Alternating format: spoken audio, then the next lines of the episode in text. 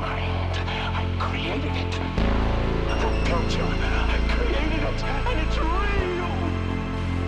Don't you understand?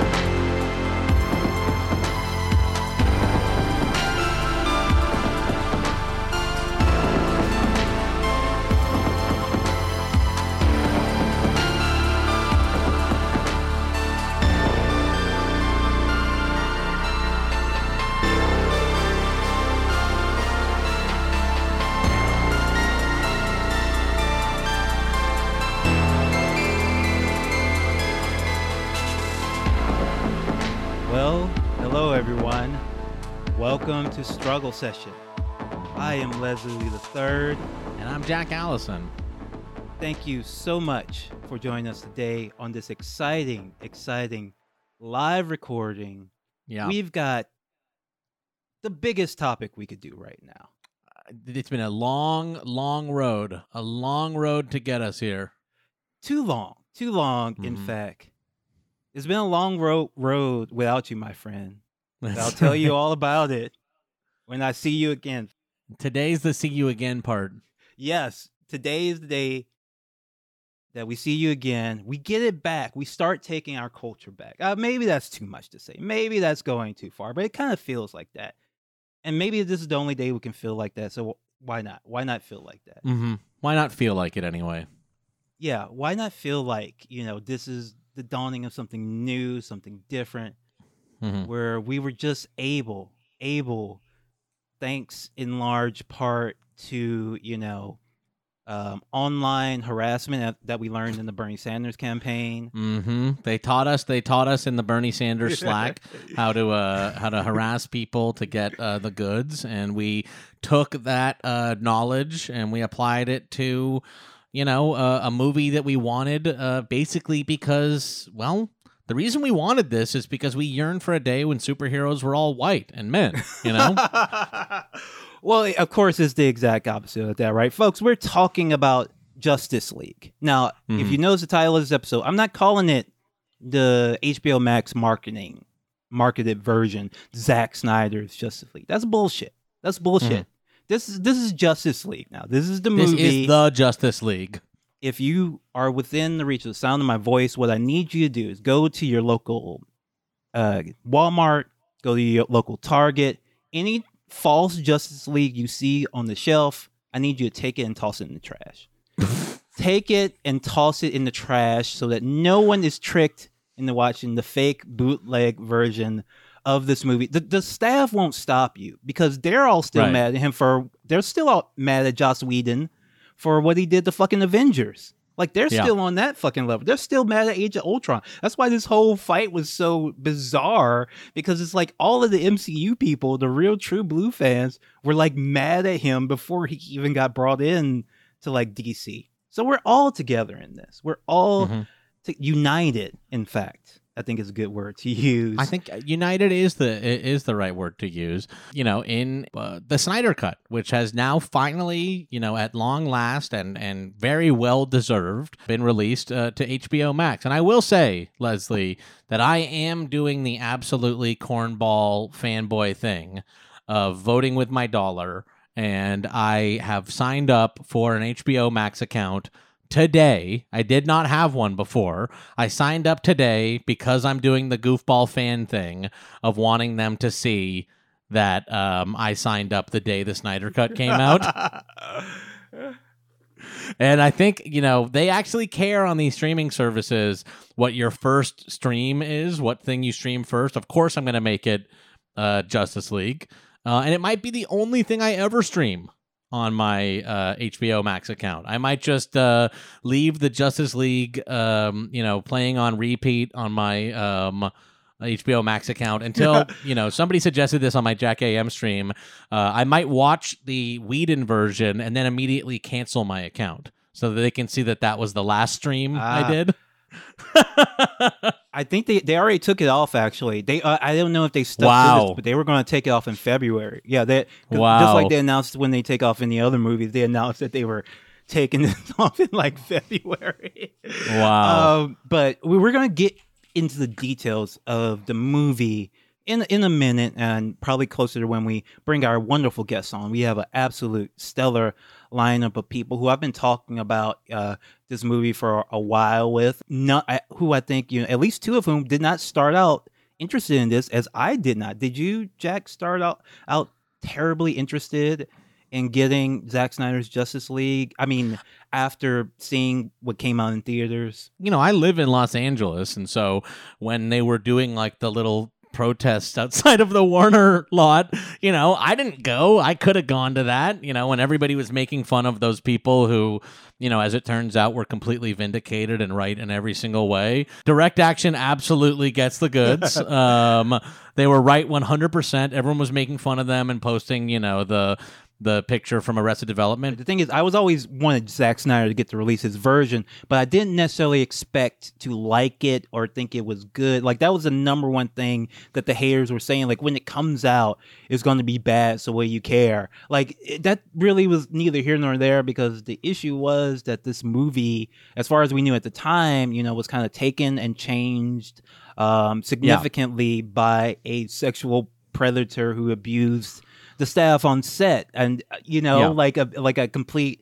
um, piece of shit uh, garbage man uh, was Yeah. brought in to basically change this movie more to the Chop studios like a, chop it up more to the studio's liking, the studio completely bought into this fan critic assessment of Yes. Batman versus Superman as being too dour compared to the Marvel movies and not having enough quips in it and all this kind of shit. And so they were very specifically trying to transform this into, you know, a quippy Marvel movie. they hired the marvel guy I always thought that the Snyder cut would have been better. Um, and yeah. I did think that it existed, but I didn't think for a little while. I was like, you know, I think probably what will happen with the Snyder cut is like the Donner cut. I think that at some point we'll get a release that includes like, you know, storyboards and and animatics and stuff like that, but we'll get like a version of it that is like, you know, a kind of curiosity in film or whatever. I didn't necessarily expect that we would get the full all the post completed version of the Snyder cut. I thought we would get, you know, like I said, like the Donner cut. Yeah, and about we, we should make a brief aside, especially for the haters. I'm going to actually give them a little bit of help here. The big thing that they said uh, initially was that there's no such thing as a Snyder cut. That basically the the theatrical version was the real version, uh, was the original version, just with a couple of extremely ugly reshoots uh, added with, in. with and, and- Superman with his horrible fake, you know, upper lip, which is very bizarre if you rewatch it. Oh, by the way, Leslie, in in preparation for this, I did rewatch the Justice League. Um, Jack, so I, Jack, I, would did. never. Please, please say I just did. for workman's comp reasons that I did not Yeah. ask you to do that. Just Leslie did not make- ask me to do that. Okay. But I, Leslie, I didn't want us to embarrass ourselves. You know, I didn't want to come out here and start saying shit, you know, that was in the Snyder cut or whatever that actually was like in the Joss cut. I needed to know the difference. I needed specifically to know what the difference was here, you know, and what ended up happening with this movie is like, is well, what, what were you gonna? What rope were you gonna give to the uh to the uh, Snyder cut haters? Thank you, Jack. So the rope I am to give is that the reporting on how extensively Joss changed this, mo- Joss and Walter Hamada and Jeff Johns changed this movie was not actually reported. Like fans put, had to Right. put it together from Sni- Zack uh, Snyder's post on Vero that there On was like Vero posts. yeah, like two and a half hours of movie that he shot and filmed that were just thrown in the garbage. Like this, the fans put that together from like Snyder's like sad posting. You know, it wasn't reported how extensive this was. They they are simply two different movies. So of course, the Snyder cut always existed because the Whedon cut is a different movie fundamentally. for a long time, the haters were saying the Snyder Cut doesn't exist. It doesn't exist. It never existed. And, you know, I guess there was reporting out there, but of course that reporting was from blue checkmark fan critics um, who were sort of litigating the same arguments, but just under the banner of a publication, you know. Uh, um, but there was reporting, quote unquote, out there that said the Snyder Cut didn't exist. However, there was also Jason Momoa saying that he had seen the Snyder Cut, you know, in interviews and stuff like that. And then finally, it was, you know, actually cemented in the Vanity Fair article about the long road to the Snyder Cut just this last month, uh, which revealed that there was a four hour long black and white cut uh, that Snyder had on his laptop that he kept when he left Warner Brothers, which I do like that he kept the laptop that Yes. was the Warner Brothers owned laptop um, uh, that he would show people. And, you know, this is what WB originally wanted to release to HBO Max, which would be more in keeping, you know, with what I thought it would end up being was like released version, you know, with uh, animatics and everything like that. But Snyder said no. Snyder said, no, I will take no fee but you have to put more budget into letting me finish all the post on this. And so, you know, Snyder Cut haters have shifted the argument to be like Snyder Cut people believe that there was a fully finished cut just sitting there and there wasn't. No. No one ever believed that. And anybody who like works in film understands that like especially on big budget, you know, superhero movies like this, there's a ton of post that needs to be done, you know. I would make the argument that I'm like I look at the Marvel movies and I think that they just shot one day with all their characters fighting and then they just use all those across all the movies. Like they just got a bunch of shots of like Captain America punching and they can use that in Black Panther or fucking Captain America or anything. Um, but yeah, no, like there was a cut that existed that was a four hour long Snyder cut that needed post work done. Um, and when WB finally came crawling back to him um, and said, you know, the fans want this thing, which by the way, one other thing to say about this is, you know, we're talking about a film studio here. A lot of the people that found themselves on the wrong side of this particular culture war No, wrong, wrong side of history, Jack. Wrong side. on the of wrong side of history. history. Yeah, on the wrong side of history. Um, did so because they got like mentions on Twitter or whatever. And I just would like to say this film studios will release things that they think will make them money and that people will watch, no matter what happens in the Menchie section of blue checkmark writers for fucking AV Club. I don't know what to tell you, um, but it just is like they are going to release something that seems like it has broad support and like there's a lot of people that want it because they want people to sign up for their fucking um like streaming service. You know what I mean? Like that's just how it's going to go. And so, you know, there are I will say that, you know, kind of in the aftermath of this, the Snyder cut is getting far better reviews than the uh, uh Joss Whedon one Of course. uh, ever got. Uh, and there are a lot of these blue checkmark individuals who have uh, decided to change their tune. And, you know, this is also coming after like all the revelations about Joss Whedon. Um, it has become a harder position to stick. That uh, Joss's is definitely better because it's got whack little jokes in it. Um, when this is like very clearly a much much stronger movie with much stronger stronger action scenes. It, everything is better, and it's not like even. Let's say we were talking about the Joss Whedon that I loved of 1999, and I hated Zack Snyder's guts and I hate everything he does. Even if, even if we were living in that world where jo- where Zack Snyder was actually a bad guy and knew nothing about film and was just some TV dipshit uh, sexual predator who got bumped up for some reason, and Joss Whedon was this guy who actually tries to take film ser- seriously. It doesn't matter. A film cannot be good when it's cut in half and Yeah. split up between two directors. That's just common sense, right? It's just Uh, silliness. and they add in little green screen scenes with like quips and shit like that. Like it's just not going to make sense. It's not going to work. Like you can't take if you want the Avengers guy to do it, you should have got the Avengers guy to do it. You can't change your mind in mid in, while in, while you're in the middle of making the movie. anyone with any kind of sense of film can tell tell where when the scene cuts from like the very fit Ben Affleck to the reshoot Ben Affleck, shot very Yeah. poorly too, right? Like When uh, Henry Cavill's upper lip is like shifting around, like he's got like a worm on his lip or something like that. Like, you know, it's very obvious to tell where these two movies were mashed together. And still, fan critics were like, This, this is exactly the way Snyder wanted it, and Joss did barely anything. And fuck you for feeling otherwise, you fucking clown. And I bet you probably voted for Bernie too, and Yeah. have problems with your mother.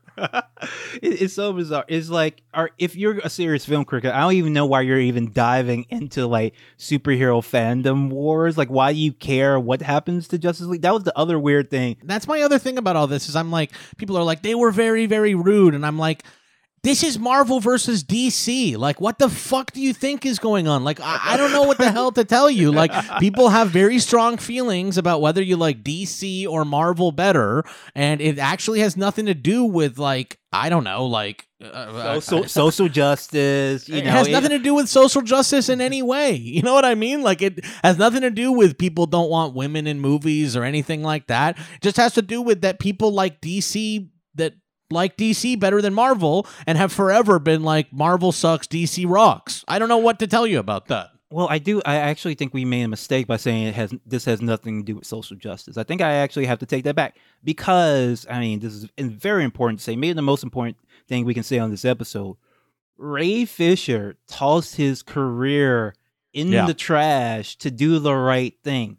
This movie that we're watching, the Snyder Cut, that is made to save the HBO Max service, right? This is something that he was pushing for, that he's marketing for, even though the studio just fired him from the sequel to the movie that is set up in the fucking Snyder Cut. Like he is the main character in like this movie. He is this main character He in is. Well, he is the emotional core of the movie. emotional core of the Um, movie.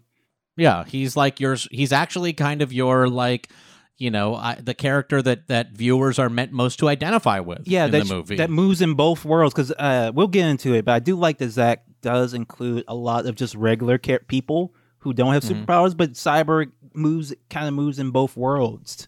Um, and it's it's just like uh, people people are saying, you know, why aren't they doing this Snyder? It, like when you watch this movie, you'll be baffled that in that Walter Hamada and Jeff Johns, we should name them because Ray Fisher named them at great co- personal God, cost Jeff Johns fucking sucks. to himself.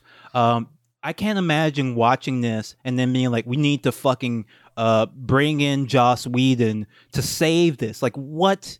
Like, absolutely ridiculous. and all the reviewers who had such a big issue with like that Man of Steel isn't friendly enough, and then Batman versus Superman, like Batman is too angry. All the characters on screen are too angry, and it's really scaring me when Batman is scary. The Like Elmer I- Fudds of the world. The Elmer, the Elmer, Elmer Fudds, the little babies, all the little baby Elmer Fudd reviewers, like they believed all that bullshit. And Jeff Johns, who sucks and who's actually one of the hacks of the universe, truly Yes. one of the worst hacks in comic books, who was fucking Richard Donner's assistant, and somehow that made him like.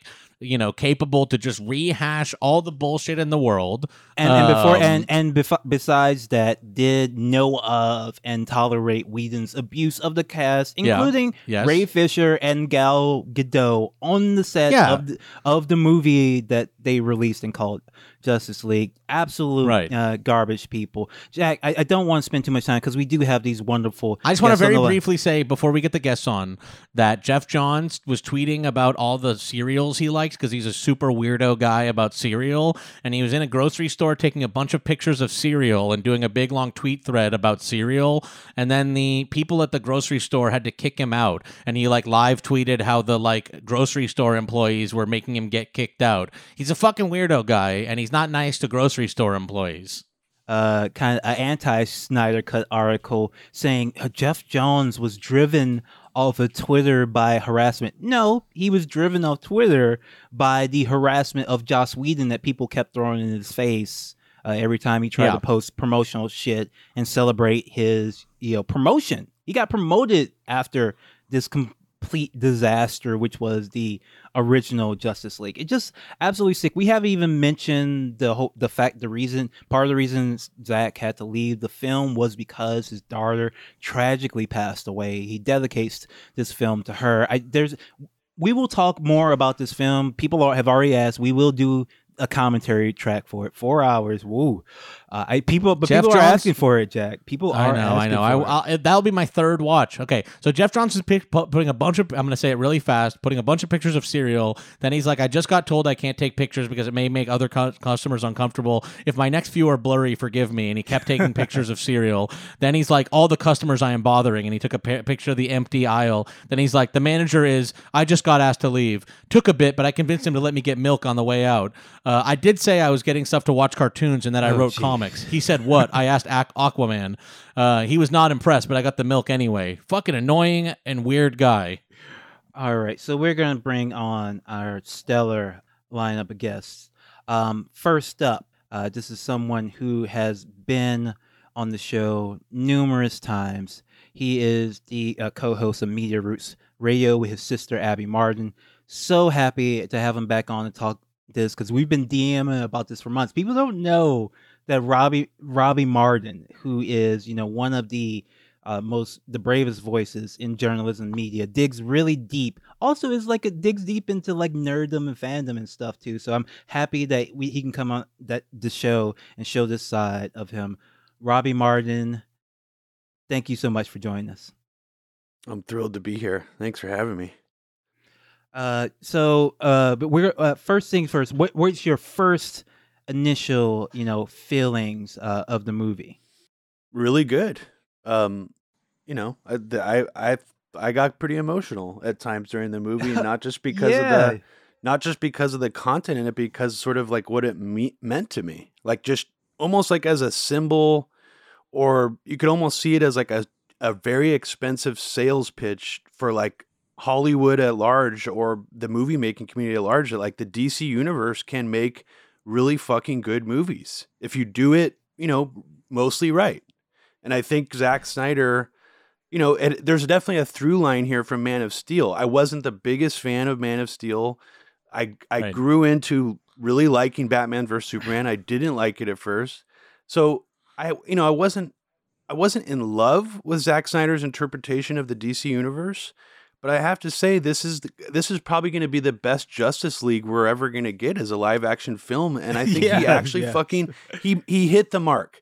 He did Mm-hmm. the Flash right which I was shocked by because of Joss Whedon's massacre of that character. he did Cyborg justice. I mean, that Oh, was the thing I yeah. expected walking into this that that Me would too. be Yeah. properly done, and it, that was. But I was really surprised by the Flash and his. Without spoiling, you know, we're probably going to get into this a little bit, but like Yeah, We his- will. Yeah. his importance in the story and the way that he fits into the ending like just blew me the fuck away. I was like, this is Mhm. what I wanted. Like that uh, when I got when it got to that point in the movie, I was like, this is it. This is how like Yeah. they needed to do a Justice League movie climax involving him. So I, I was really pleased by that. uh, we're bringing on our next guest. You have heard her uh, on the show. In fact, she was on the show, you know, two weeks ago. But Oh, yeah. she has Can't get enough. I can't get it. Rose Gun can't get enough of Rose Gun. Thank you so much for joining us, the host of RIP Cinema. Thank you. Thank you so much for uh, having me back on. Uh, I have I have a few things to say after that, that little intro. I was biting my tongue a little bit when Jack was talking because uh, I want to give my little back backstory with the Snyder cut. Um, I feel we have a good like panel here. We have a, a bunch of good different perspectives. For myself, I'm both not really a comic book person. I haven't read many comic books, and also I am a convert when it comes to the Snyder cut uh, because I was absolutely one of the people uh, in the early days, and I still understand why I took this position, which is that it's it's not going to happen because the thing that you think exists doesn't really exist. I was thinking the same thing as Jack that um, it was going to get released, but it would be like um, like a bonus feature or something. It would be filled with animatics. It would be very broken apart. Um, and I was telling people, I was like, if you want to see the finished version of Snyder's Vision, I mean, that would cost tens of millions of dollars. That's never gonna. Well, here they're we never gonna do that. They're like, th- Here this has never go. happened in the history of cinema. And you know what? I'm right. It hasn't happened in the history You're of right. cinema. You were right. And now it has, and that's when I got on the Snyder train. 'cause I was like, this is legitimately an unprecedented event Uh-huh. in cinema Yeah. history, and I have to. I was telling people, I was like, good or bad, I don't care. I'm going to be there opening day because this has never happened before. Uh huh. And then Yeah. I sat down. Uh, I was already same thing as Leslie. I did not like Man of Steel. I liked Batman v Superman.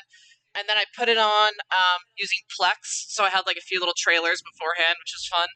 Um, and then I watched it, and not only was a complete version of the Snyder cuts, not only was it better than the original, but it also like I think altered my just like understanding of I don't know the superhero genre or something. It felt so Ah. so fresh in a way I wasn't expecting.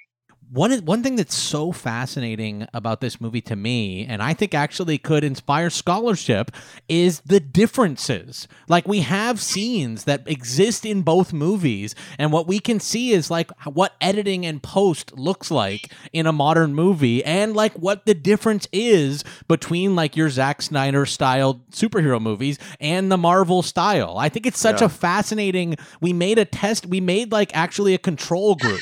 We had Joss Whedon. We had the Avengers guy do Justice League, and then we had the Justice League guy do Justice League, and now we have a direct comparison between the two styles of A lot of filmmaking. conversation around this film is going to be around the big changes, but to me as a filmmaker, the biggest surprise was how much attention Snyder and his editor paid to just like pacing and precision. There and Mhm. That's going to be a little harder to discuss, but yeah, I wanted to put that up front as like that was my real takeaway. It's like a polished film. Mhm. Yes, very, very. All right, and this is our next guest. This is someone I have tried to get on the show numerous times, but they are so in demand. They are one of the best writers when it comes to you know um, comic book movies and you know science fiction. You can read their work on Hypable. You know, if you read even one good article about the Snyder Cut in the past four years, this is the person that wrote it. I guarantee you, this is the person who wrote it. Leilani Cipher, thank you so much for joining us on Struggle Thank Session. you for having me. That's really sweet of you to say. I'm I'm a huge fan of Zack Snyder. I um, loved Man of Steel. Um, Oh. I've been fighting about Batman vs Superman since like 2016. oh, we, we, we Um, all have. Yes, we've all been in the trenches, and now uh, we we win and we enjoy the spoils of victory. Yeah, absolutely. So this has been, I mean, it's just been amazing for me as a fan. Um, I was, you know, I wasn't quite, I wasn't part of like the group of poor people who were fighting for the Snyder Cut, but I did, um, you know, donate towards it. I was always like in the hashtags or whatever, and I wasn't sure. The only reason I didn't think we might ever actually get the Snyder Cut is because I didn't think uh, Warner Brothers would ever actually do it. Um, I really, really, really hope for it, and you know, now I've watched it like. I, last night was my fifth time watching it, so Wow. Wow. and I mean, you know, people have been like, "Wow, that's 20 hours of your life," but it's like I've been waiting for this movie since 2017. So For real.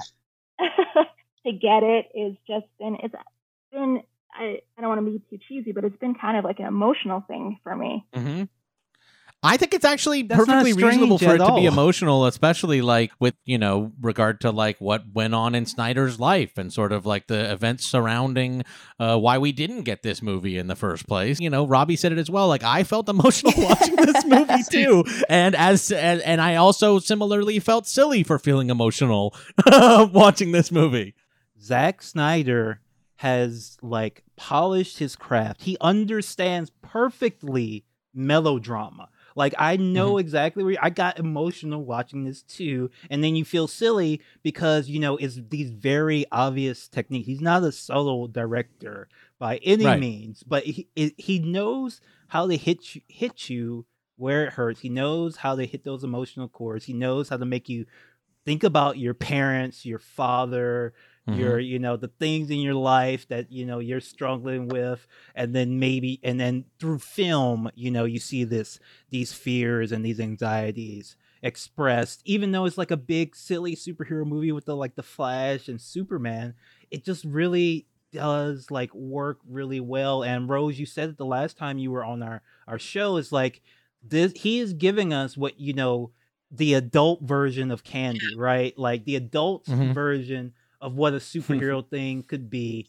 This is not to say that it's not for kids or it's the most mature mature thing in the or even that it is adult. You know what i mean? Like i i you know i talked about this when we did our commentary for batman versus superman is that like just because the movie takes the characters seriously and itself seriously doesn't mean that you have to also. You know what I mean? Like you can be having fun with it. I just like it a lot better than, you know, the kind of Marvel style of like winking at the uh, the camera and saying like we're in on it. We know this shit is silly. I'm like I don't need that from you. Like I don't need permission to think that like, you know, this that, you know, that superheroes are a little bit goofy. I actually would prefer the version where we go all the way and try to take it as seriously as possible because that's also kind of like what the comics were. I was surprisingly moved by the film as well, which I really wasn't expecting. Um, I, I guess I didn't mention in the intro that I have seen the original Justice League, and I thought it was horrible. I hated it. I thought it was one of the worst superhero films I've watched. Uh, much more unpleasant than even like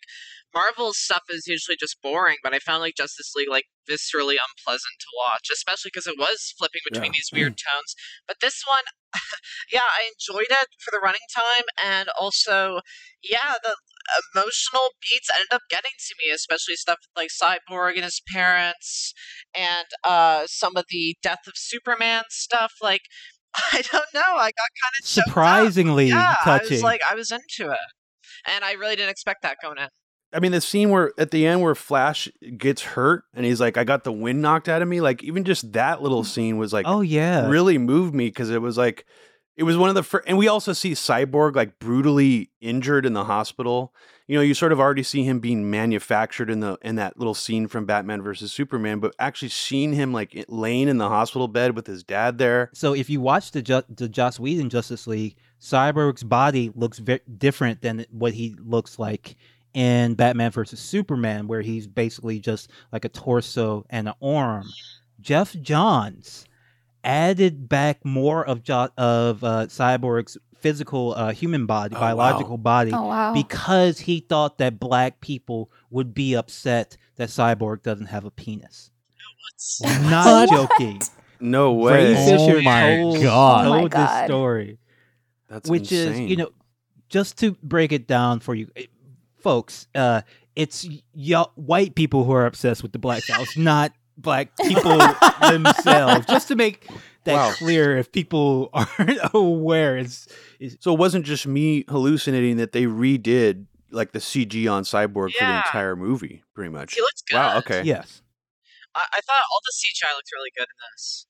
surprisingly good actually. Yeah, it looked. I mean, it's always sort of looked like really reflective and shiny, but like they made it like feel like it has a texture. Like the lighting on it just felt like really right. Like it didn't look. It didn't stick out. especially the parademons in most scenes. I think maybe the last parademons, the Apokolips parad, the um, what do you call it, nightmare parademons, don't look as good. Um, but all the other parademons like look really like legit. It's that polish. It's that polish that you mentioned. It's. I think it's just.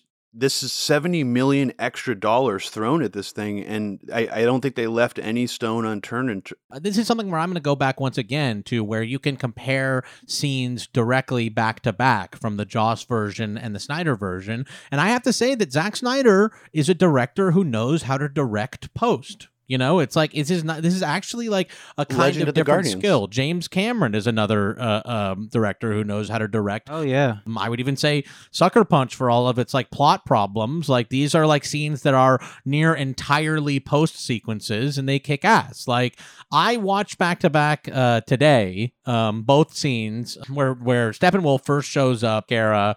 You can watch these two scenes, and these are using the same uh, green screen shots Mm. of Hippolyta and all the Amazons and everything like that. But in the Zack Snyder version, there are events that happen. There's cool shit that goes on. So just as a direct back to back comparison, uh, this scene, uh, they activate the mother box. Uh, the parademons come out. Steppenwolf fights them. There's a big, gigantic fight scene between Steppenwolf and all of Oh, the yeah. Amazons, uh, where like it's they are like they have met their match. In the Joss version, he just like reaches for the box and they grab the box. Yeah. Hippolyta runs out um, and just gets out by like sliding through the door. In the Snyder version, she her she helps another Amazon Amazonian on the way out uh, who dies, and we see an emotional beat, and then a parademon grabs her leg. There's tension being built. She finally gets out. In the Snyder version. What then happens is the entire facility where they keep the mother box crumbles into the ocean. Uh, it crumbles off of uh, the cliffside and into the ocean, actually giving a reason for why Hippolyta had to escape from there, and more emotional beats, you know, as to like all these Amazons gave their life. In the Joss and in the Joss version, she hands off the mother box to an Amazon on a horse, and they start riding away. And then Steppenwolf cuts an X in the wall and steps out of the wall. Uh, so there's nothing to do with like why they had to stop him. Then Steppenwolf just jumps twice until they get to the point where he's like next to the box and then he like flicks away an arrow. In the Snyder version, um, after uh, the entire facility has crumbled into the ocean, there's like a tense beat, and then all the parademons fly out, and then Steppenwolf jumps out. Uh, he's then like fought by a bunch of Amazons who like chain him and pull him at his legs and arms and try to stop him. There's actual like fighting happening, and then he jumps, and we get some similar moments. Um, but I think that all this like does speak to like these are the same scenes that were shot, but so much can be done in post to build out a scene and to build out tension and to build in action and moments. Leilani, so you've watched, you know, the Snyder Cut, you know, five times. You said already, and I'm sure you've watched the original Justice League. What are some of the differences that stood out to you? You know, I, I was hoping you wouldn't ask me this question only because um, I haven't seen the Joss Whedon version probably in a year or two, just because Oh, good call. it. You That know, my husband call. and I were like, should we watch it before you know we we watch Zack Snyder's? But then it it was it, it's almost too painful for a while to think like, oh my gosh, why why does this version exist? Especially when you if you do like a marathon of Man of Steel, then Batman v Superman, and then Joss Whedon's like the like Oh, the gosh. tonal whiplash is so intense and it just like for a while it would just like made me sad like oh we never got the vision. And then once we were gonna get Zack Snyder's I was like well there's no reason to ever think about what Joss Whedon did except to like remember that he's like a, a hack director and a horrible person. And um and the thing is you know one of the things I've really enjoyed is like I I feel like an unfair criticism, or just not maybe unfair, just a weird criticism of Zack Snyder has always been like, oh, he's just a great visual director, but he's not good at these other things. But just to minimize like what a great visual director he is when film is a visual medium. So to like to downplay Yes. how great he is at it has been always such a weird like uh, Right.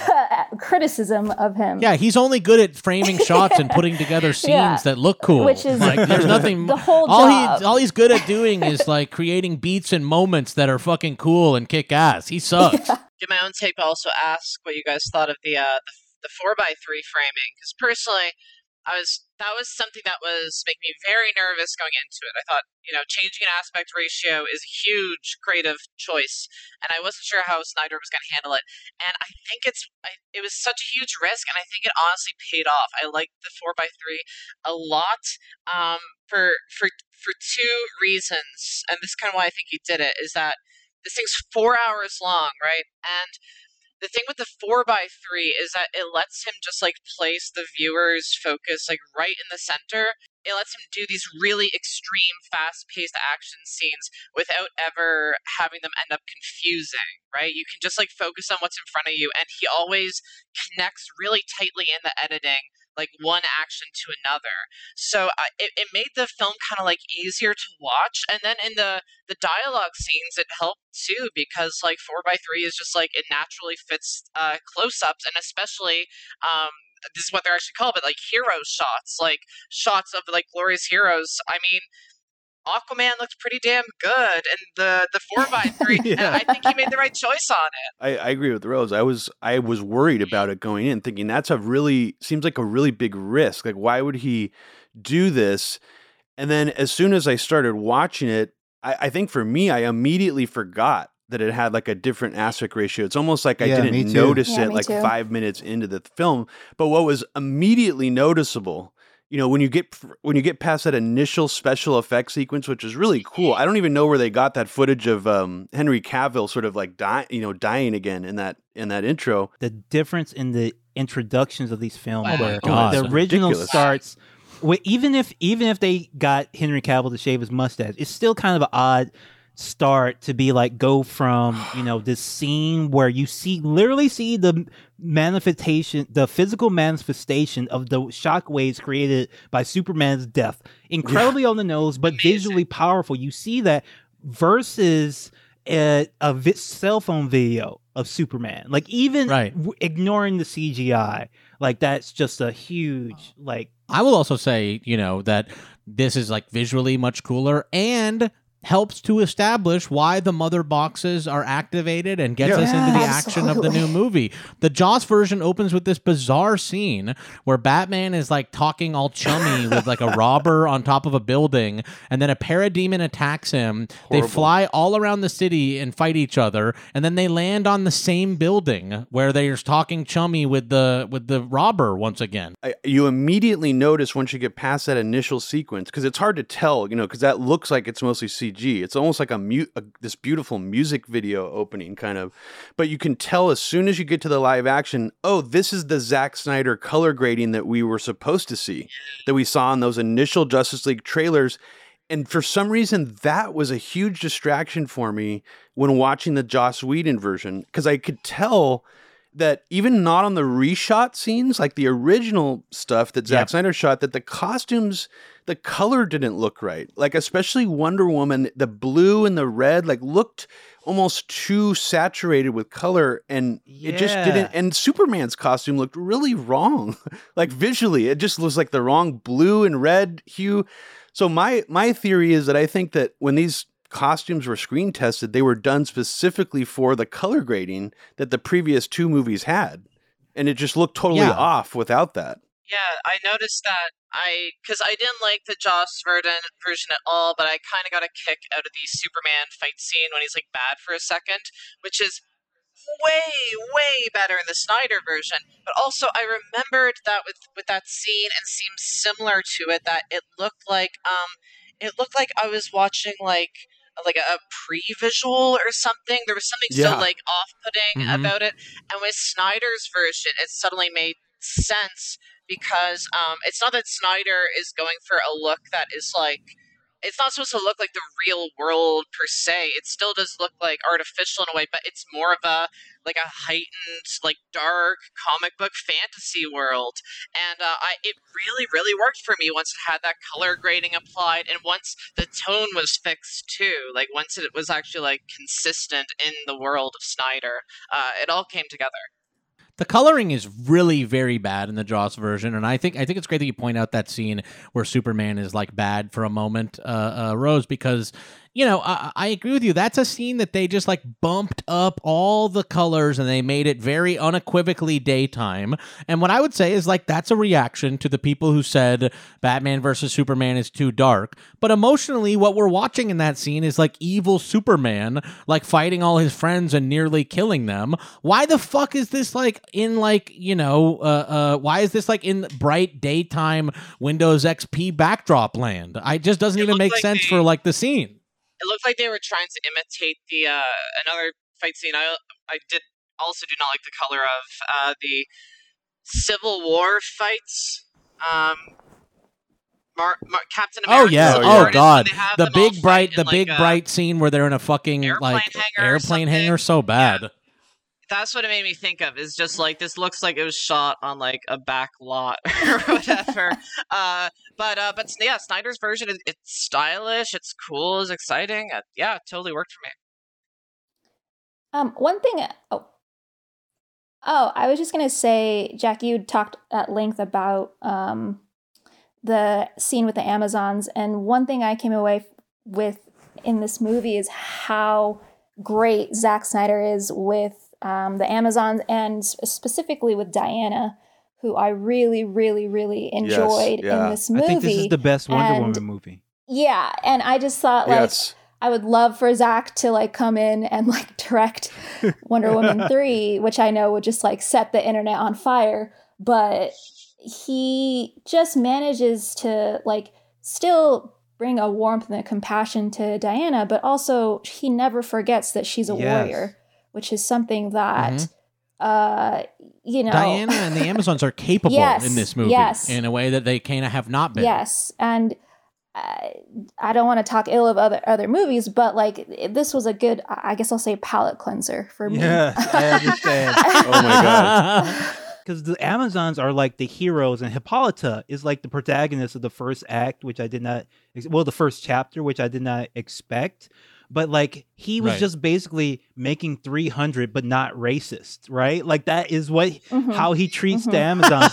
300, they're the Spartans, but not racist or sexist. Well, we should also say that there's a fucking incredible scene in the middle of the movie where it's like the first time Darkseid came to Earth. Oh yeah, And that's very 300, but you literally have fucking Zeus throwing lightning. And like that scene, I was like, this fucking kicks ass. And I can't believe they cut out this like DC Universe, Lord of the Rings They sort of threw mythology. it in the trash. In the Yeah. trash. For people at home Fifty that are, of it. I think a lot of people were intimidated by the running time of this film, but it should be said that like this is cut up into parts. Like you can take little breaks if you want to. That's and what the, I did. And the different sections do have like a bit of specificity to them in a way that made me feel like I was reading like a collection of comic books. Like I was reading one arc of the Justice Mhm. League. Uh, I watched it all at once because I was like, I had to get it in time for the podcast. But like, you you can like, there is so much good stuff here. I I want to ask if any of you had like a favorite chunk. Uh, for me, it was the first part. I thought that first like the opening section Interesting. was just like Let me amazing. look up what the chapter. I really liked Beloved Mother, Beloved Son. You get a lot more Ray Fisher in that one, and I just like the emotional beats hit really well um, in that section. I think my favorite Ye- little chunk stretch was the Star Labs uh, break-in section. That whole section of the movie, um, especially that where it sort of culminated with the way they tied everything together so beautifully that goes to the nightmare sequences. What's Yeah. being hinted at by the Barry yeah. Allen Mhm. sequence in Batman vs Superman, where as soon as Cyborg gets that flash, that image when he's about so to cool. reactivate the mother box and he sees the how Superman turns evil. Like I was fucking blown away by that scene. I mean, basically, Zack Snyder gave us a visual image of the final crisis front cover where Superman is holding Batman's corpse Yeah. destroyed by the Omega beams. I was like, oh my That's god, that's incredible. I mean, I was I, that so that chunk definitely my favorite. I also really like Beloved Mother, Beloved Son. I think that's the sequence, you know, when we get sort of like all the emotional uh, uh, backstory on Cyborg, which I do think works really well in a genre where I kind of typically find superhero origins to be kind of boring. I thought they did a really good Mhm. job with a character that I've never even been super fond of in comics. You know, this is like, uh, um, but I thought that was a great sequence. But I also I also really love. Uh, uh, I think it was part uh, six, like our just final sequence. I like watching the Justice League firing on all cylinders and actually working together. Yeah, I think Robbie great. alluded to this earlier, but you know, in the Joss version, it's kind of like they all just like sort of bide their time until Superman shows up. In this one, like everyone is doing something, um, and it was really cool. Um, I like also that they fail in that sequence, and we get the like kind of flash fucking with time Oh my stuff. God, that was um, amazing. it fucking rocks, honestly, uh, plot wise and visually. I really like that because you in the Joss ver- version, from what I remember, like the Flash is is just like a joke. Like he doesn't really, Yeah. he's Yeah. not good with his powers. He's kind of just like just a jokey character. And this version, he gets to make bring levity and have his jokes, but he doesn't become a joke of a character. And in that like Right. final scene, you get to see just how powerful he is and why he has the spot on the Justice League. So it's like it's one of my favorite sequences. Uh, that final Flash sequence. I was really surprised by it. You know, that was like something I wasn't necessarily expecting uh, to have in this. And listen, you know, I complain a lot about the quippiness in Joss's Justice League, Mhm. and I, I hate it. You know, Flash is very quippy in this one, but I think it works that only one character is. You know what I mean? Like, it makes sense because that's his personality and that's how he's being characterized. Not that every single character has the voice of like a sitcom writer. Well, that's how it's done in the in the Justice League cartoon, which I legitimately can tell now that Zack Snyder was trying to play on that that tone of the way the Justice League Mhm. cartoon was because the Flash, even though he's not exactly the same as he is in their cartoon, he's not he's not just a joke of a character like you were saying. He's played more human. He seems like he's sort of an annoying, cocky guy, not the amateur sort of teenager that as Joss Whedon wrote him in the movie. I, I- So I like the way Yeah. he felt much more like the Flash I wanted in this movie. Yeah, I, I really was surprisingly swept up in the uh, the team aspect of it. It actually worked for me quite well. How the story was kind of structured in a way where each character had something in their old life they were kind of getting over, and like Justice League offers them a second chance and like a new family. Very simple kind of story structure, but goddamn, it was effective. I, I felt the whole chosen family thing, especially um you know, at the end was with uh, with Cyborg rejecting that vision that he gets. I found that very emotional, and I couldn't stop thinking about the fact that, like, you know, I I mean, the context that we're going into this movie with is that yeah, Zack Snyder left the production because his his daughter uh, passed away. Um, so Right. there is this like hanging weight of just like the value of family and grief and loss and Yeah. stuff that makes its way into the film in a few moments that feel like much more vulnerable than Snyder would usually go for that specifically have to do with like you know relationships between like parents and children and and loss and stuff like that. Uh, all works like the very, very Lois Lane and Martha scene. hmm Which is an odd one. Uh, that's one of the ones where I'm like, I, I love that Martian Manhunter's in yeah, the movie. that's the only I problem. was a little like, I don't know if I need that. I don't know if I need you to establish that it's that guy. yeah, and, that's you the know, I only will problem say with that that, that scene. didn't need to be there. I was also I Uh, also thought like, what about later on when she like references that Martha like visited her, and Martha's Right. like, "What the fuck are you talking about? Like, are you okay?" I was also like, that's really weird of Martian Manhunter to do that. You're really truly being a weird guy. um, I didn't need that he part. is a Martian, Jack. That's true. Uh, if there was something to uh, put on the cutting room floor in this uh, remake, that's what I would have uh, advocated for. Not necessarily them talking to each other, but just the scene in the hallway Martian- afterward. Yeah, I Guess what? You can actually cut that scene out if you want. You can just skip. you hit one button on your remote whenever you get to that scene, and it doesn't exist for you anymore. That's the beauty uh, of this. He really did make it. If you actually watch it, he make it so that if Yeah. people don't like it, they could just cut it out with no like with no continuity error. I guess he felt like he needed to establish earlier that Martian Manhunter Yes. was here, but that didn't necessarily work for me. I do want to say, you know, because people in the chat are mentioning it, and uh, I think we'd be remiss not to mention it.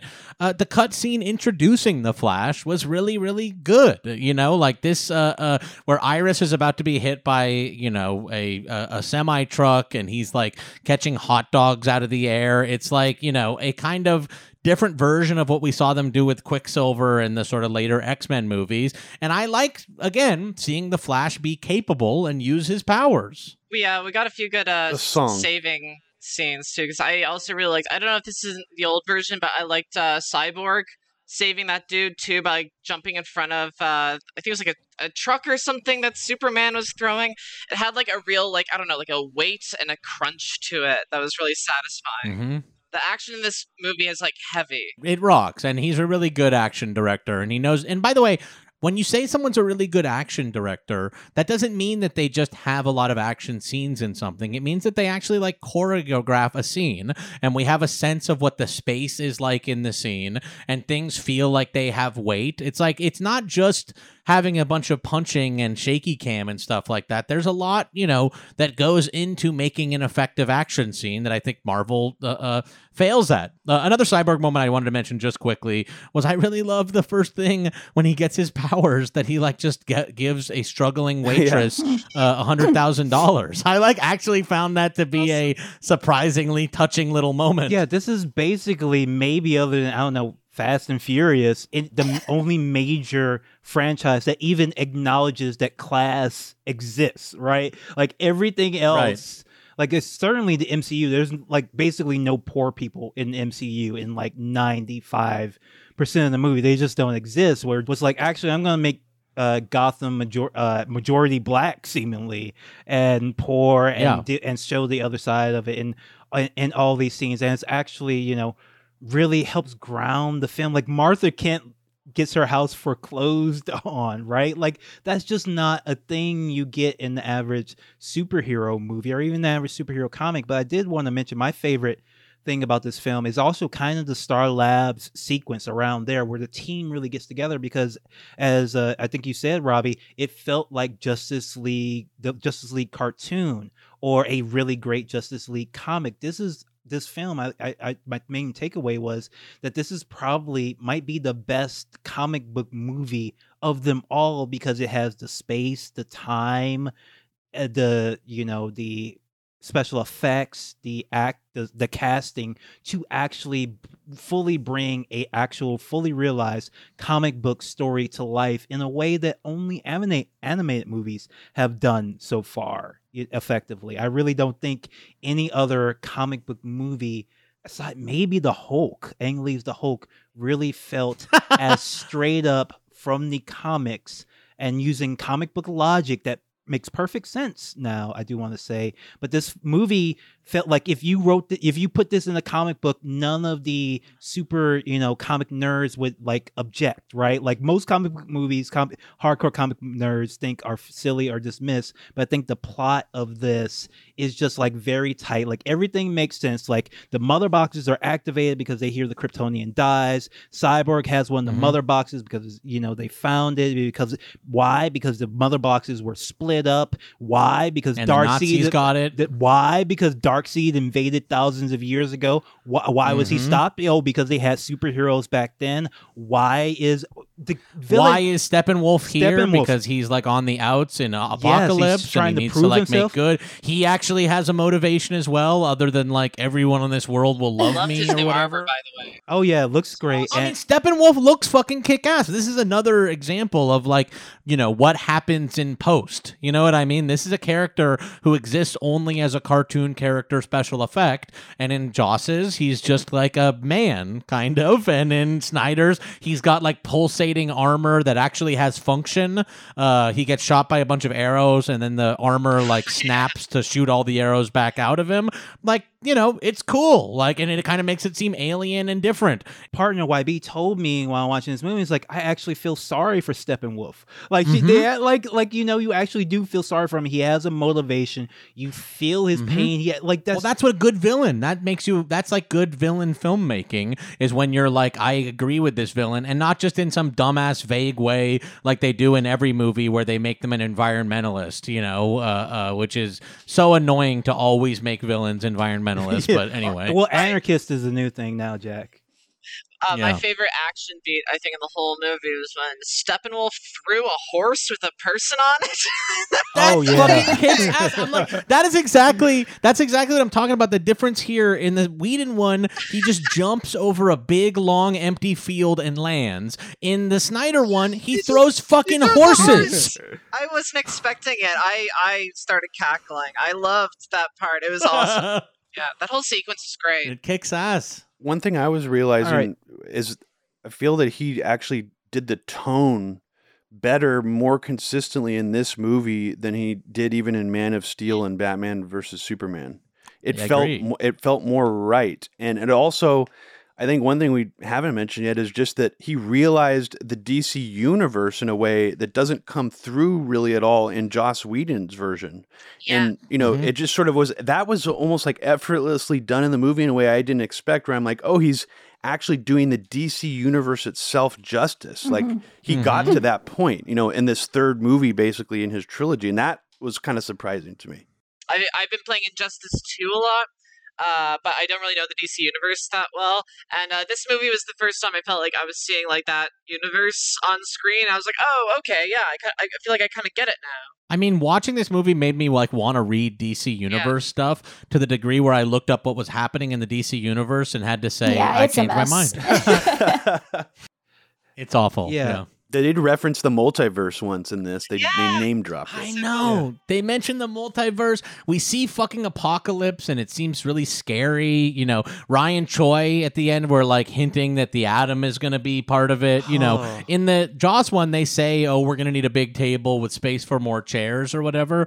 In the Snyder one, we're getting a sense of who will be at those chairs. You know, Martian Manhunter shows up at the end. The atom is is hinted at. Also, Did Joss cut out the at- Adam from the original entirely? Did he I really? believe he did. I believe yes. he's cut entirely. What? Oh, sorry, but what's the deal with Superman wearing the Black Adam costume? I was I was confused there. Isn't that a different hero's costume? It's supposed to be from Death of Superman. I mean, Superman just wears a black outfit after he Oh, dies. okay. That's what happened in the comics. Is like he died and he came back and he was wearing a black outfit. You know, because he was you know recently sorry, dead. I thought I missed something there. No, it, in the comic book, the reason why is because it's like, like a Kryptonian healing suit or something. So Yeah. So in this one, it's, I think it's just for aesthetics. like, really. It's just cool. Is Yeah. the only reason. really? I mean, we've been talking about this for an hour and fifteen minutes. We could talk about it for many, many hours more. But briefly, before we go, uh, because we haven't really talked about anything in it yet, what did you think of the epilogue? And before you tell me, I want to drop some knowledge that some people, I'm sure Leilani knows, but some, pe- but I don't think maybe the rest of you don't know.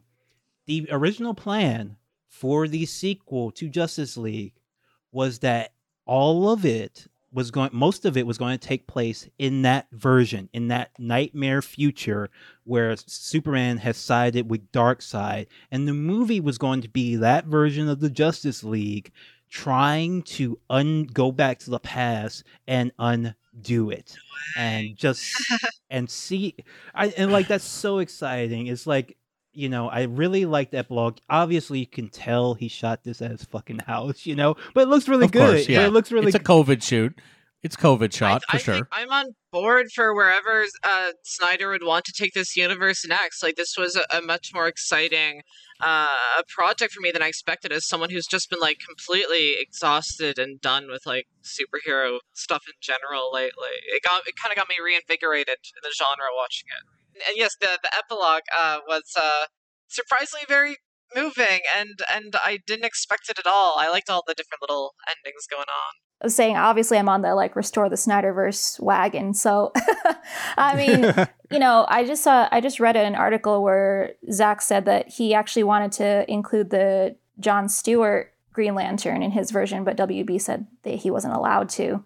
So Oh, Like- I bet. I, you know, I just want to see more of this. I mean, if this is the last that we get of it, like it was a, I loved it. My husband was not super into it. He, you know, he's like, well, why show it to us if we can't have it? But I just liked, you know, this is this was part of the plan, and like this is what his vision was the whole time, and just to give us that little snippet, I really enjoyed it. I really enjoyed it too, and I liked how it sort of makes you wanting more. It's it's frustrating, obviously, as well, but there is something sort of interesting about th- thinking about this movie as a way to sort of sell the idea of more DC Universe movies to the general public and even to these studio executives to show how it could be done properly. And I'm kind of wondering is Ezra Miller going to play the Flash in this Flashpoint movie? Because if he is, maybe they can, maybe at some point, WB and Zack Snyder will be working together on the DC universe. I mean, nothing's impossible. So I don't know. I mean, it's it's kind of interesting to see where this could go in the future. But my hopes are not that high. But maybe you know. But that I'm kind of thinking about that in the back of my mind. But the sequence itself was was was cool, and I and I like Jared Leto's Joker better than in Suicide Squad. So you know, I like the sequence. Um, I definitely like the idea of this sort of band of you know folks, uh, um, you know, having to try to go set. I like this co- this collection of characters um, in something like that, and we've already established in this movie that time travel exists even in a small way in the DC universe. We've mentioned the multiverse. I don't think anything's out of the question, to be honest with you, because you know two years ago, Zack Snyder was going to have nothing to do with uh, the DC universe ever again, uh, and now uh, Joss Whedon may never um, be able to show his face in public uh, for the rest of his life. Um, you know, and um, you know, and I don't know. Like, I think nothing's out of the question. I think this movie's getting pretty good reviews, and I think probably Warner has to be pretty happy with the reception and uh, with probably how many people are signing up for HBO Max to watch this. After a year of almost nothing, like I feel like this is the one film I've seen people actually get really excited for. I've I've seen so much conversation about it. What have we had this year? We got Wonder Woman 1984 and then we got this.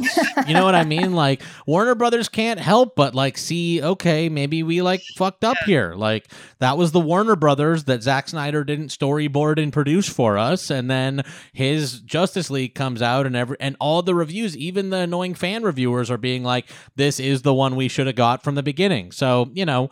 I think anything can happen. I think the bigger question would be uh, whether like Zack would want to come back and do more, um, and whether you know all the actors would be willing to come back and do more and everything. But you know, I see a lot of people sort of being like they're already rebooting Batman and this and that. I'm like, this is a universe that has multiverses and also if you care about that you're being a fucking weirdo anyway you know what i mean like i i i don't like the transformers movies but i have a lot of respect for that the transformers movies don't care in any way about continuity so you know i think a version you know where we continue to see more from Snyder is definitely I a do possibility. have a question, like uh, because I'm so in the fandom and I've so wanted this, it's hard for me to have real objectivity about it. But uh, do you think this is the most broadly appealing of Zack Snyder's three films, like the most for the general audiences, or like I for when I thought saw it, I thought like, oh, this is really for the fans, but that's not necessarily the feedback I'm seeing. So I was like, do you think this is the most broadly appealing of his films? Here's the really funny thing about it because we have to place this in actual history.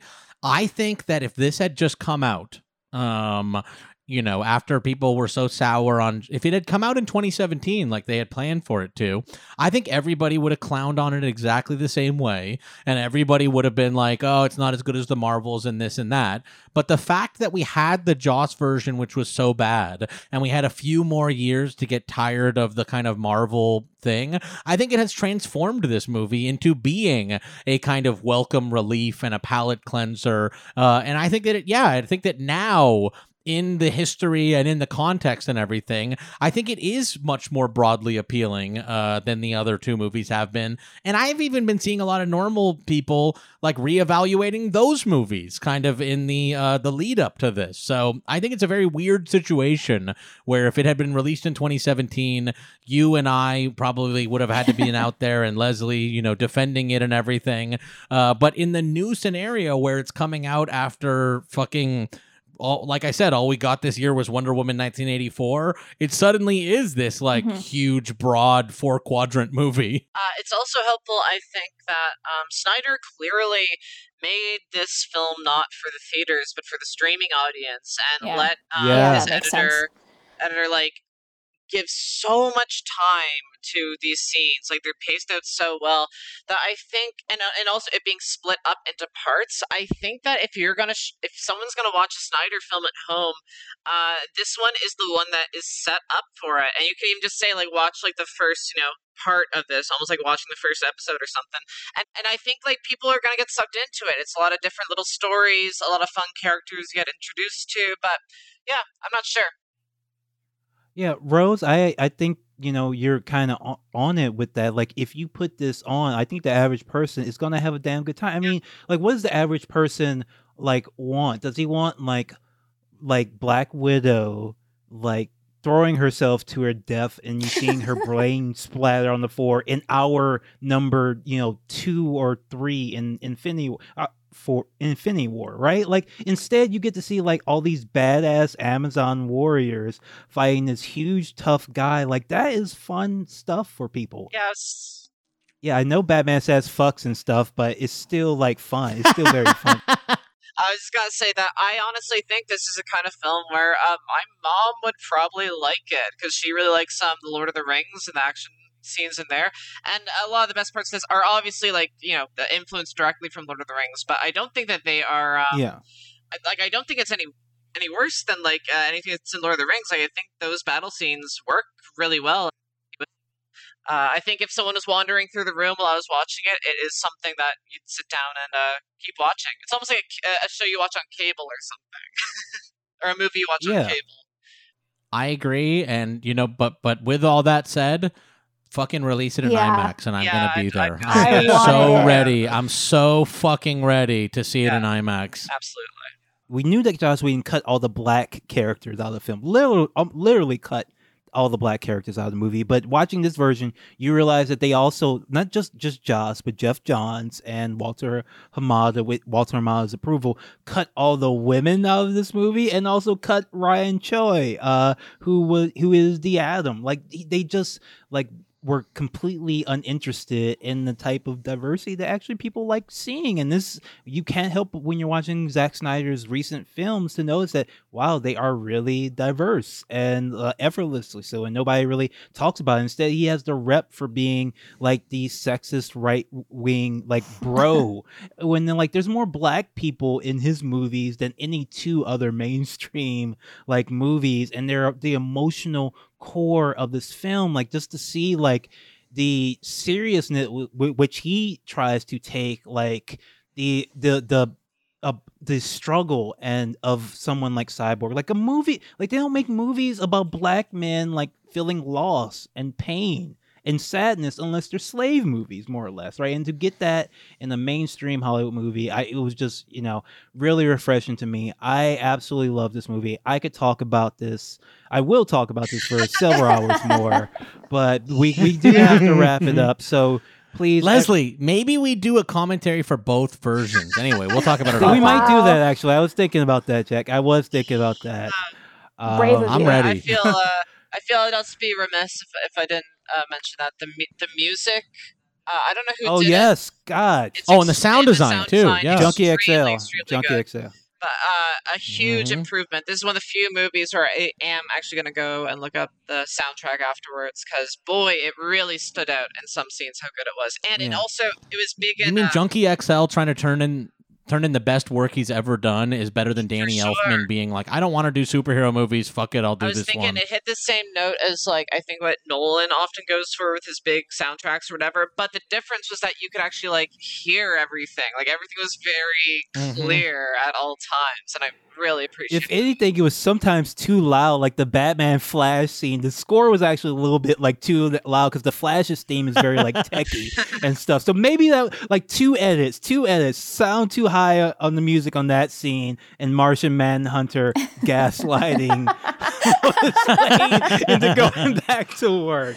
But uh, thank you all so much uh, for joining us. If y- y'all just uh, take turns telling people where they can find you. Check me out on YouTube. Uh, my channel name's Flower Guardian. My movie uh, talk show thing is called uh, RIP Cinema, and you can follow me at RIP Cinema on Twitter. All right, and Robbie, where can people find you?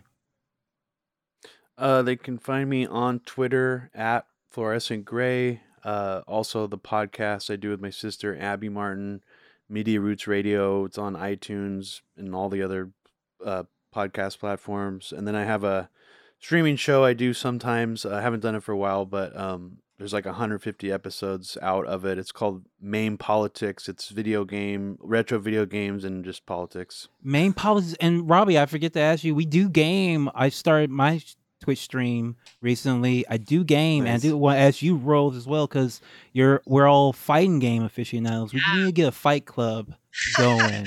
We need be to get a fight. Uh, Oh, absolutely. Absolutely. Fightcade. Yeah. All right. And Leilani, where can people find you? Um, I write for Hypable, and uh, you can also you know find me on Twitter yelling about Zack Snyder. I'm at Leilani Cipher. Yeah, and, and I really want to reiterate, please check out Leilani and Hypable for having an actually really good writer with good politics and good takes. Most of most people are just copy and pasting. I'm sorry. I'm sorry. I know most of these people aren't getting paid, but it's true. They're copy and pasting. Leilani is doing wonderful original work. So if you're someone who is basically tuned out all those fans like like most people have in the for the past 15 years because you've been like they've been so bad like definitely check out Leilani's uh, stuff. It's very good. I all I can say is you know thank you all so much for listening to Struggle Sessions. It's been quiet a journey. It's been quiet an episode. Thank you for joining the first of what will be many, many hours of Zack Snyder cut uh, uh, And, and, as, scholarship. and as Zack said in the opening of this film, thank you to the fans. Yes Absolutely. Uh huh. Thank you to the fans. Congratulations. Congratulations. Peace. Thank you. Later. It's